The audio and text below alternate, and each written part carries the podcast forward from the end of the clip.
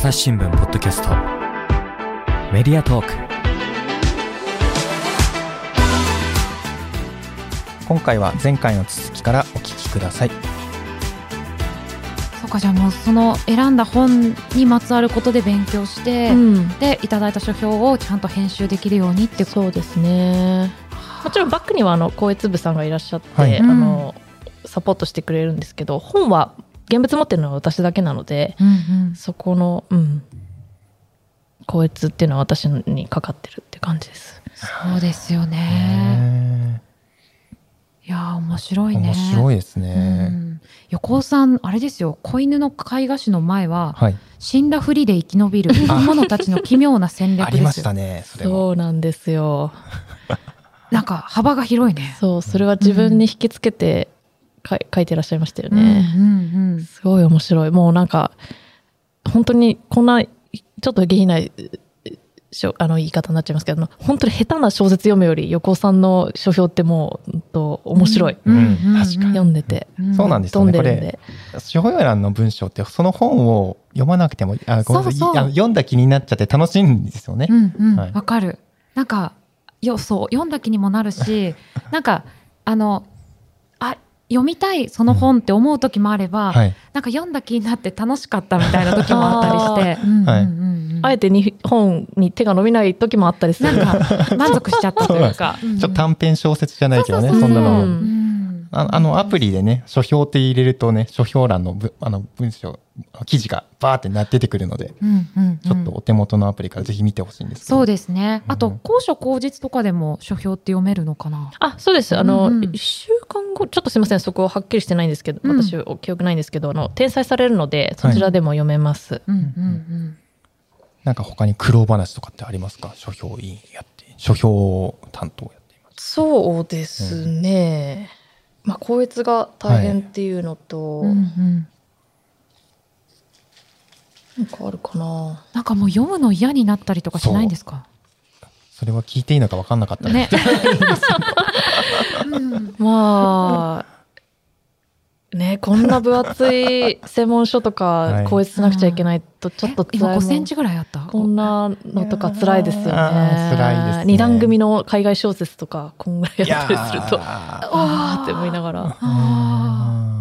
でも読まないわけにいかないもんね、うん。小説だと。でも読んでるんですそうなんね。ね。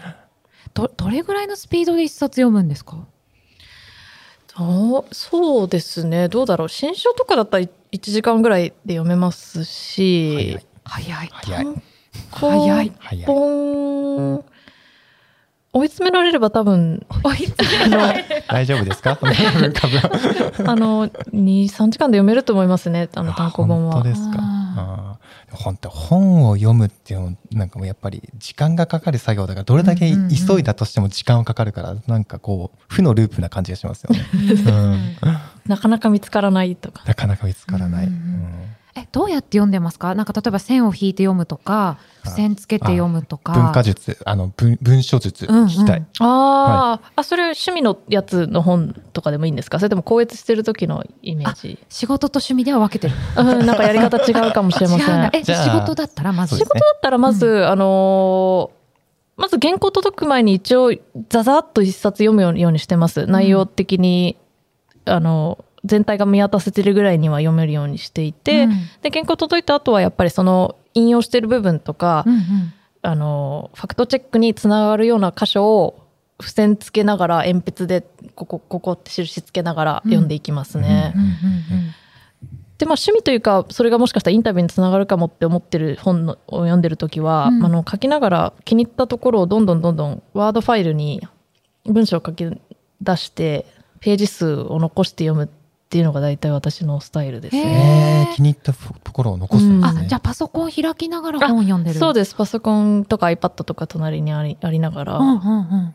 うん、でそうすると大体一冊読み終わった後に気になった箇所30箇所ぐらいがまあなんていうか抜き出箇条書きになってますよね。うんうんうん。はい。そうするとなんかあこの本から自分が何を受け取ってるかの全体が見えたりしてきて、はいまあ、インタビューしたい質問内容もそこから生まれてきますし、うんうん。原稿書く段になったらそこから引用ができたりもするので。確かに。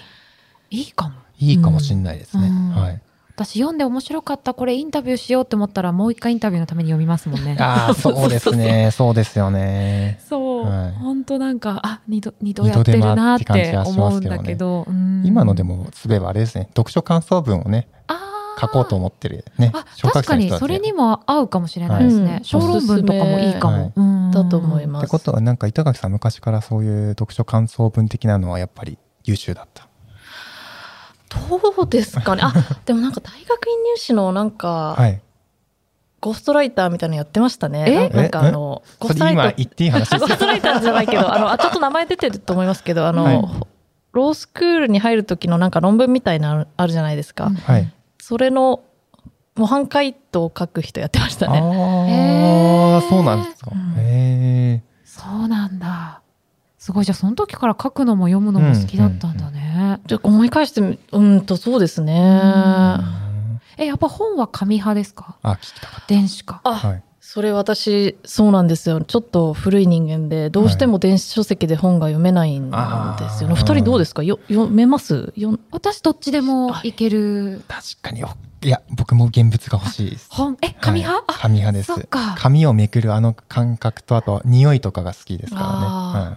なんか私旅先で読むことが多くて、はい。はいなんかい家だと紙がいいしあのえっ、と何ですかね。ちょっと研究所よりぶ文人文書とかだとあの紙がいいなって思うんですけど小説とかだと、はい。携帯によあのなんていうんですかね形にかここだわらずはい。のめり込めるので、へえそう。だからあのプロジェクト「ヘイル・メアリー」とかも文あの電子で読んで没入してみたいな、どっちでもいけちゃう。なるほど。うん。ということでじゃあ板垣さんのお家の本棚とか大変そうですね。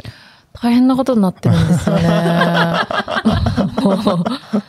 確かに。手放すこととかできますか、まあさそうするようにしてます。そうしないと家が本になっちゃう本ってになっちゃう家がで。家が本になっちゃう。うんうんうん。なってしまうのでそうですうね、ん。すごい。なんかどれぐらい月その趣味とかでの方仕事じゃない本だとどれぐらい買ってますか？あーどのくらい買ってるかな。でも憲本でもうどんどんどんどん届いちゃうのでどれどれをインタビューしようかなっていうだけで多分56冊読んでるでしょうし、うん。うんまあプラスでしあの大きい版元じゃなかったりすると憲法がなかったりすると自分で買ったりも数冊しますから、うんうんうん。あでも本当に数冊ぐらいかもしれないです自分で買うのは。あの幸いなことに、あのうんうん読まなくちゃいけない本がありすぎるので。そうですよ。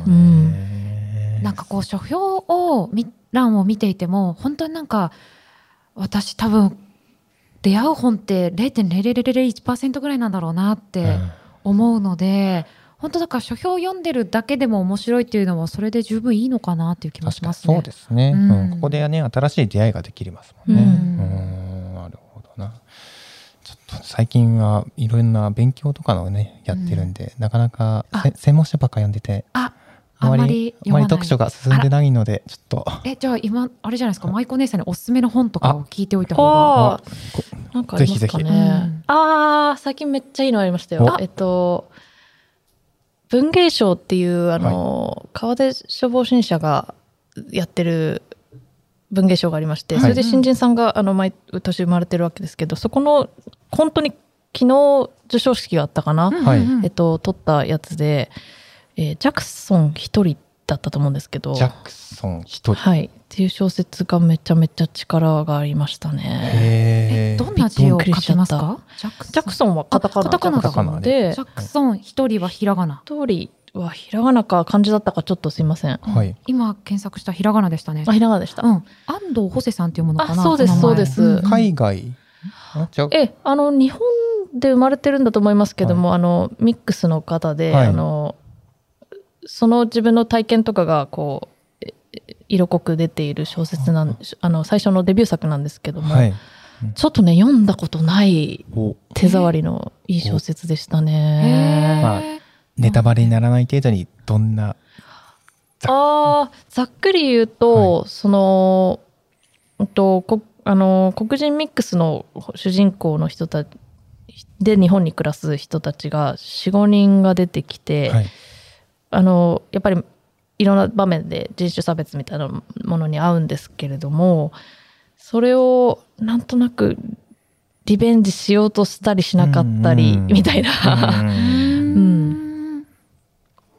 じゃあちょっと。これちょっと読んでみよう、読んでみよ私。ううん。あんまり長くないですか？ないのかな？そうですね。う。んうん一日で読めると思います。一日で乗れる、はい。読める。一日で読める。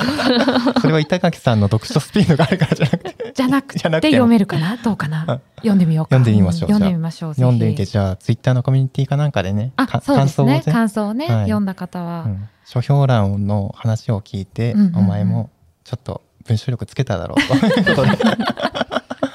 感想文を文をね書いてみて。書いてみましょうか。はい。ん書評欄ってでもこの書評だけじゃなくて結構コラムも面白いじゃないですか。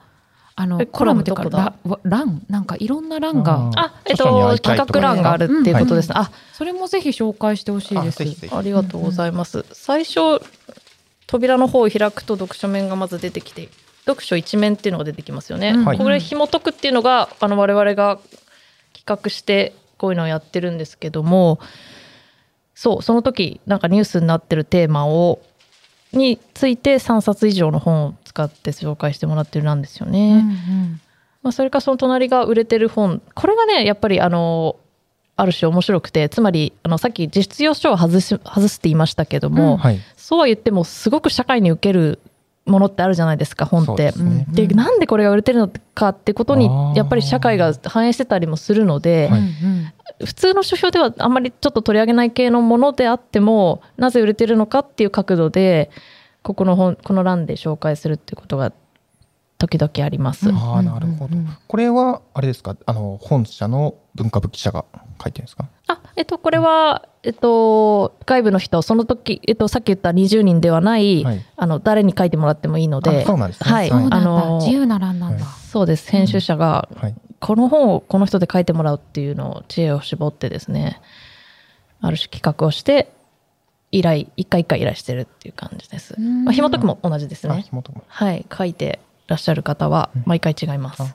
あれ売れてる本の方はうん。あれは今僕が開いてるページだとあの本社文化部記者ってなってるんですけどああ、あと、時々社員にお願いしてる時もあります。はいるんですね。あーなるほどそう社員あの記者が書いてもいいし外部の方に書いてもらうこともあるしっていう、そうです、そうです。なるほど板垣さんもたまにこうやって書くことはやっぱあるんですか？そうですね、はい私はこの割と読書4面に当たるとこの本の舞台裏ってなってたりとかブックエンドってなってたりする場所ですとかこの人の写真が載ってる著者に会いたいっていう欄がありますよね。私よくこれ読む、うん。あそう。これを、あのインタビューしたりっていうのはかあの私も書きます。これもみんなそれぞれこの人にインタビューしたいっていうのを企画を上げて採用されるみたいな感じなん。ですかそうですねななのうんでさっきの,、あの話にちょっと戻りますけど100 260冊が月にそのお待ちしてるあの選んで下よりより分けてお待ちしてるわけですけど、うん。選ばれない本っていうのがあるわけですよね。あこっちは紹介してほしかったんだけどな誰も手に取ってくれなかったなって本があったりするんですよね。くいい本なんだけどみたいなのをここでインタビューに回したりとか、うんうんあの自分が記者が書く欄で紹介したりとかっていうので救ってるって感じです。なるほど、うんうんうんそういうことなんだ。そうなんだ。そんな仕事があるとはつゆ知らずでしたね。ねえ。うん。これたまにあの縦だったり横書評が横だったりとかするのもこれもそれぞれ？あ縦横変わったりしますかね。あこの部分が縦横そうそうそう日が違ったりしますよね。書評がそう並んでたりするこれはあの見るっていう欄があの図版もの美うんうん術アートブックだったりするので、そのここの借りられた写真の大きさが割とあのそうか家計が変わったりするので、はいうんうん。うん横組みにしたり縦組みにしたりすることはありますね。う ん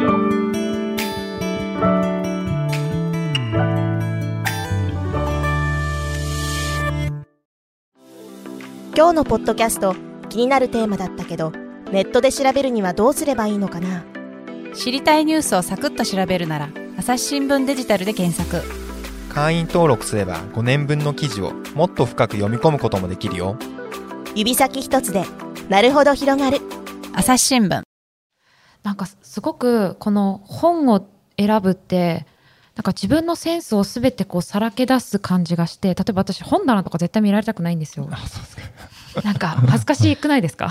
えどんな本が並んでるんですか？ちなみに。いやえー、なんかこの間友達が来てあの驚いてたのはわなんかあの私がダイエットとか摂食障害とかインタビューしたことがうん。すごく続いたので、はい。なんかすごく悩んでる本棚みたいに見えたみたいで、なんかあの、うん、摂食障害になったら読むみたいななんかそういうのとかがあって大丈夫みたいな、あ仕事で。仕事で。みたいなはい。私のそうそうそう。と。そう。でもなんかこの辺りの本はダイエットとか関係なくぜひ読んでほしいから読んでとかそういうおすすめをしたりとかするんですけど、うん。まあ、それ以外にもなんかこう自分のなんていうか好みとか性格とかがはい。背表紙見るとなんとなくわかる、でそうですね。この人教養足りないんじゃないかとか なんかバレちゃうんじゃないかと思って恥ずかしいなって思ったりする、ないですか？あーそれ一周回ってもうなくなりましたね。一周回ったからそうなるのか。うん。あ最初の頃はあった、大学生の時とかすんごいそういうの自意識過剰だったと思いますよ うんうんねうん。まあ今はうんじゃあ今度見に来てください。あ見に行きたい行きたい行きたい。ー面白そうですね。本当に、うん。なんか絶対出会ったことない本棚だと思いますね。すごい行ってみたい。いくつ本棚があるのか、うんうんうんうん。何冊ぐらい家今家にある、あでもだいぶこの間あの処理したので、はい。うん300ないと思いますよ。さ300以下だと思います、うん、300 400うんそんなもん300か。は なるほど、うーん。マイコ姉さん漫画は読みますか？い漫画私あの実はあんまりく暗いんですよね。あ明るくないんです、うんうんうん。みちょさん漫画も結構読まれる私は漫画が8割ぐらい漫画が感じで8割ぐらいで、はい、あのあ本は。ー本は。うん、あの冊子とか、本は8割ぐらい漫画の方が多いのうん。で、じゃあ水野さんのあれですね漫画の棚を見てみうん、板垣さんの。漫画とかも本当恥ずかしくて見られない見せられないもうなんか。いやだから読書ってすごいで出ると思うんですよ。確かにそうですね、うん。その人がどういう世界観を持ってるのかっていうのは確かに、うん。小説をね小説だったりとかするともろにそうですよね、うん。僕浅井亮さんが好きだったりとかしますけど、あうんはい。いいですよね。ちょっといいねなんか斜めから見てるかなって感じなのかな、うん。うんうんうんうんなんか古びない感じがしますよそう浅井亮ですよね。さんね。はい、うん。うん。何者を読んだ時は結構衝撃受けました。まさに私世代でしたよ。大学生の時に見ましたもん。僕も就活真っ只中確かあ、そうか、だから出て私ちょっとて入社してから読んだのかな。はい。だから、なんかうん、衝撃でしたよ衝ね、あれ撃でしたね。ね。でもいやっぱ本ってやっぱ1回目の衝撃が強いですよね2回目ってまあねあ2回読んだとしてもいいけども、うんうんうん。やっぱ1回目の衝撃ってもう二度と味わえないという、あー。確かに、あの、マイコ姉さんとか何度も読みますか？うん。何度も読みます。あそうですか。で、うん。なんでこれが読めてなかったんだろうって思う本がやっぱり私の中でいい本の定義で。あーはあはあ。はあ前2回目になると読めてくるっていう。うん。に1回目に全く目に入ってなかったりはい。するものがあったりするんですよね。あへーそっか。じゃあ1回目の衝撃を2回目で上上回っ上回る時ありますあります。この間フォークナーを読んでたら、フォークなはい。あっていうアメリカのもう死んだあのノーベル賞を取った人ですけど、はい。あこれもうトランプのことじゃんみたいな感じに今読めてなんかうん。すすごく衝撃なんだろう。やっぱり全然見てる射程が違うんだなっていういい文学って、うんうんなんか今のトランプ現象みたいなのを言い合っててるような風にも読めたりもしますし、はい。でそれ大学生の時読んだ時全然多分気づいてなかった点で、はい。そういうことあるかなとも思,、うん、思いそのます。読書の範囲が海外文学とかももう全部含めて全部読むって感じですか？あー海外文学私も、うん、そんなにあのものすごいあの数読めてるわけじゃないですけど、うん。国内のが多いかなどっちかっていうと、うんはい、本当は好きな分野っていうのはやっぱり国内の小説だったりそうですね、うん。国内小説が一番好き、はい。S- 一番。SF とかあ。事件推理とかどういうのですか？そうですね。あんまりジャンル系の小説というよりはわあのいわゆる業界用語で言うと純文学に当たるような小説が好きかもしれません。うん。マイコ姉さんの今のおすすめの作家さんっているんですか、ああそれは大変な質問になっちゃうね。確かにね。であでも。好きな漫画3つあげろとか言われたら私も困る。う んそれこそあの、えーこの間夏までですねあの長官小説で連載小説書いてもらった田和田陽子さん、あのベルリンに在住の作家ですけども田和田陽子さんの、えっと、今月あ先月ですかね出た「太陽諸島」っていう本も良かったです。太陽書と。はい三部作であの完結版だったのが今回の本なんですけど。はいどんな字ですか？あれ？田和田さんの字ですか？あえっ、とね本。本もう一回教えても太らって陽諸島です。あ太陽諸島。諸島ですね。諸島です。諸島でね。島ですすはい。島。もろもろの島です。なるほど、今ね、二人ともメモってるんですよね。そうそうそうそう。読もうと思って。読もうと思って。うん。そっか、純文学なんですね。なるほどな。純文学読んだ記憶があるかな。私最近何を読んだかうん。な、もうこの読んだそばから私忘れてっちゃうのはやっぱりワードにメモしてないからだね、そうそうそう。うん。おすすめです。ちょっといいですね。メモします。確かに。うん。なんか。昔はね、あの、うん。僕読んだ本をメモ帳、あの、携帯のメモ帳でメモしてやっていた時期もあったんですよね。うんうんうん大学時代に1週間で3冊ぐらい本を読むっていうなんか謎のルールを課して大学図書館に行って目につく本を片っ端から読むっていう。あいいですね、はい。そういう事件あるといいですよね、はい。人生の。そうなんですよね、うん。うん。どこかで、さらに遡ると小学生の夏休みの時に1ヶ月で100冊読んだ時代がえー、はい。それはすごい。読書家だすごい。でもねなんかそれこそ解決ぞりとかそういうのも全部含めてるのがあってね、うん。うんあったですけど、うん。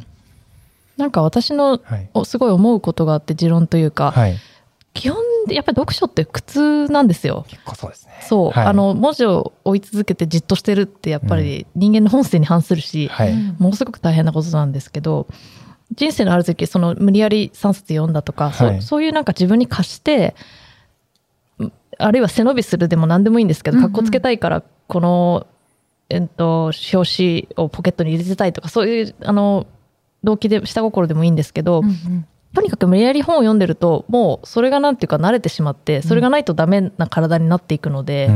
なんかそうすると老後とかなんかいいんじゃないかなと思って。なんか老後そうですごいお金のかからない趣味がうん。一つあるから、うん確かにしかも何度読んでもまた新しい感動があったりすると、うん本当に一冊買った本をずっと宝物にしておけるわけですもんね。すごくリターンの大きい趣味だと思いますね。うんね私実はいは本のめり込んじゃうと全く苦痛じゃないんですよ。あ、おうそれはいいですね。なんか読み始めて、はいもうそうすると続きが気になるから徹夜普通にしちゃうみたいな徹夜をしちゃうんですかしちゃうんですよ。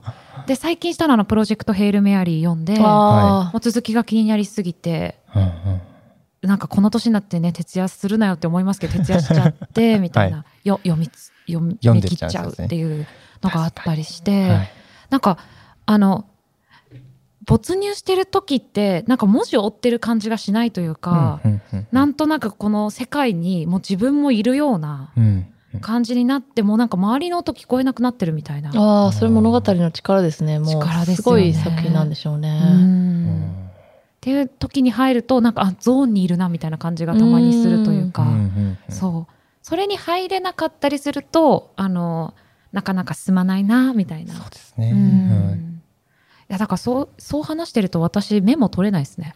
あ、そっか。そうですね入っちゃってるから。入っちゃってる。るからよ、うん取れないのかもしれない。だから小説とか確かにメモ取ったことないな。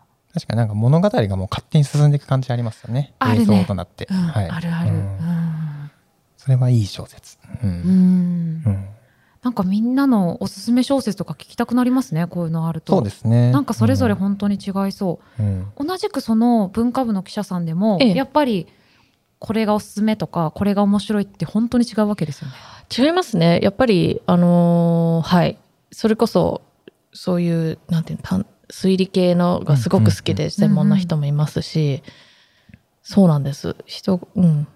三者三様と言いますか。うんうんそれってなんか専門性があるものですか？なんかここれに明るい方が有利とかなんか仕事に生かしやすいとか。まあ、ざっくり分けてやっぱり純文とエンタメ両方いた方が社内にはいた方がいい。文芸担当の中にはいた方がいいですね。うんうんうん。あのあまあ、いたいた方がいいというか、うん。必然的にわ若いとうちはエンタメからスタートしたりするんですけど、うん。あのいろいろんな別のものを読んでる人たちが生息してた方がうんカバーがしやすいので、それは、ううんん。確かに若手だとねやっぱ事件担当してる同期がいっぱいいるんで、みんな事件書読んでるんですよ。ああでも私も読んだじわゃあそうですよね。64とか読んだな64とか。横山秀夫とか。はいうんうんそうですね。あ僕それがちょっとあんまり好きじゃなくて。はま らなかった？話についていけなかった時期が。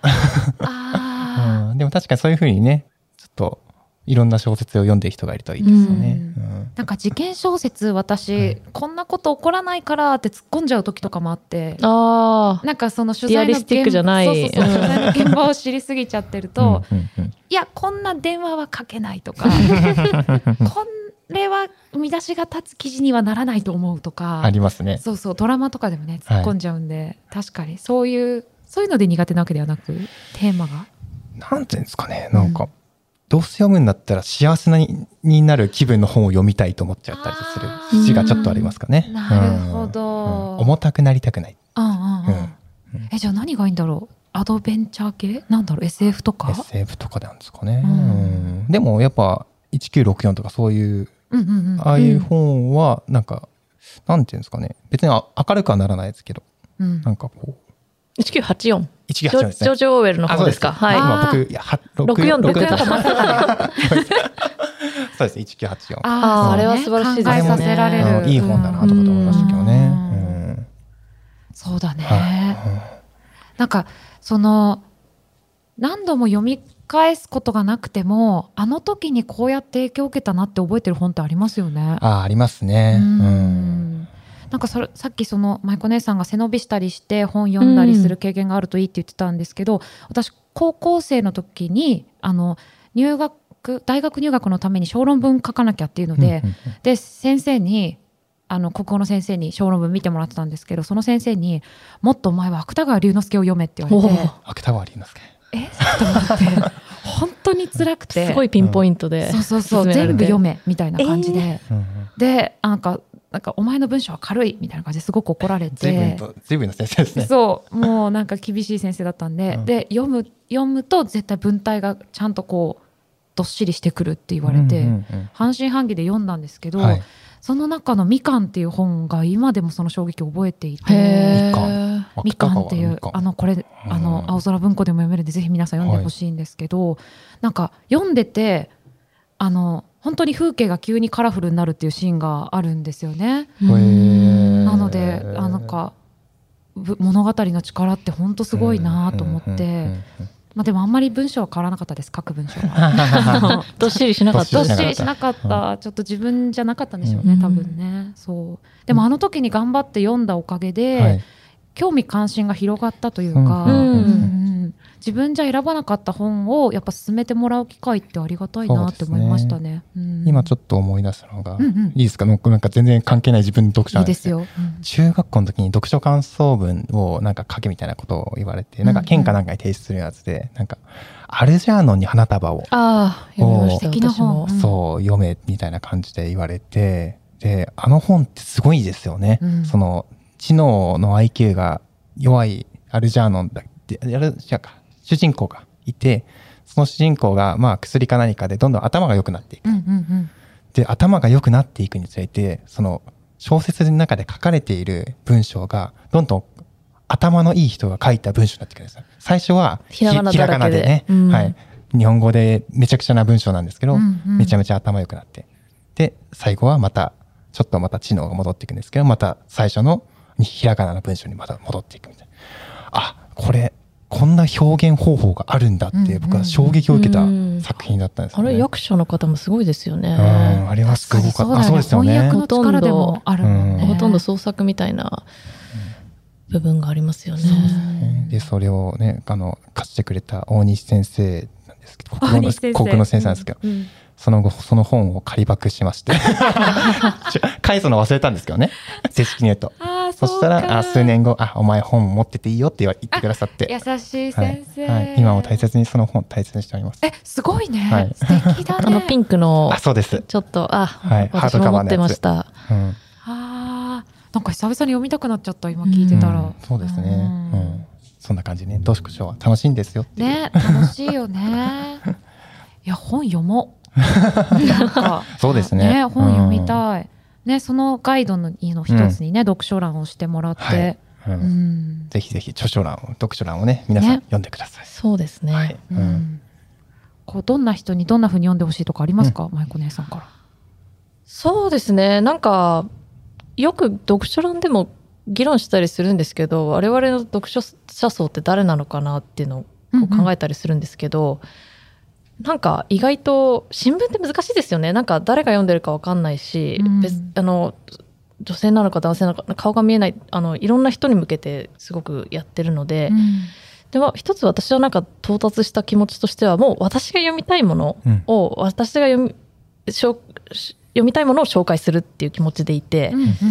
なんていうんですかね。届く人に届いてくれればいいなと思って作ってるんですけど、うんなのであちょっと最初に言い忘れちゃったんですけど、はい。あの20人選ぶときにジャンルごとにわ分けて選んだりもしてるんですけどそれとあと朝日新聞があのジェンダー平等制限っていうのをした数年前にしたと思うんですけど、それに合わせてあの読書面もですねその委員の男女比っていうのを必ずどっちかが40%を切らないようにっていうのをし始めましてすごく女性の委員が増えたんですね。その感じはありますね。ありますよね、はい。なんかそういうとこともちょっとつながるんですけどやっぱり昔この本どうしても紹介しなきゃって思ってその女性の委員さんのところに持ってってこう書いてもらうようにこう頑張ってたっていうのが今は努力必要なくなったというかもうだあのいろんな人がそういう本書いてくださるので、うん。なんかとってもなんていうのかな。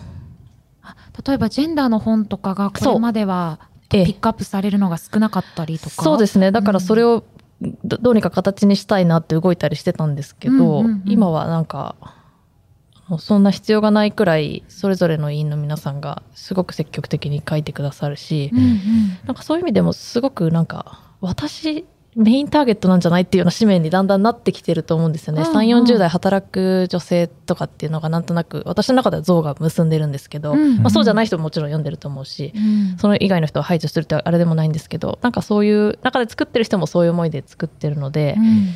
なんか届く人に届いたらいいなみたいなことはありますね。ねえ。本好きがねきっとターゲットなんだろうから本当に年代も性別も問わず、うん、うん。そうですね。うんね板垣さんいいですね。ね、うん。自分の読みたいものをはい。紹介する、うん。確かに。じゃあこうね金原あのひとみさんとか磯野真帆さんとか横尾さんを見たらあこれはきっと舞子姉さんの読みたい本ではないかと。はい。そうですね。仕込んでるかもしれませんね。ね、はいとか著者に会いたいとかでね、うん舞子姉さんの署名があったらあこの本はきっと舞子姉さんの推しなんだろう激なとなんだろうなって思っていただいて。なわけですね。なるほどな。うんじゃあちょっとねその辺も注目して、うんぜひ、はいえ土曜日ですかね。はい、土曜日の朝刊ですので、はい。はいじゃあちょっとそのね毎週土曜日ぜひページめくって見てみてください。ーでもねチェックできますので、はい本日はえーっと文化部より板垣舞子さんでした。どうもありがとうございました。ありがとうございましたあり。がとうございました。朝日新聞ポッドキャストメディアトーク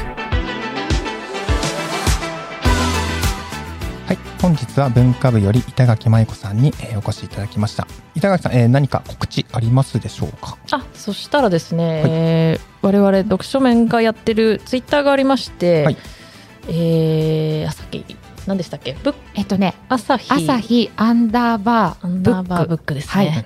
はい。こちらであのその土曜日の紙面があの掲載されたと同時にあのい一つ一つあのツイツイートしてますので、はいはい、ここで最新情報がチェックしてもらえるかなと思います。フォローしてください。はい、じゃあ概要欄にその URL も貼っておきますので、ぜひこちらもえーご確認ください。本日はありがとうございました。ありがとうございました。リスナーの皆様、えー最後までお聞きいただきありがとうございました。えー今後も番組を存続させていくために、えーお力添えいただければ幸いです。お手持ちのアプリからフォローやレビューをしていただけると幸いです。それから Twitter の方でコミュニティも開いておりますので、ぜひお気軽にご参加ください。朝日新聞ポッドキャスト、飯野正人がお送りいたしました。それではまたお聞きください。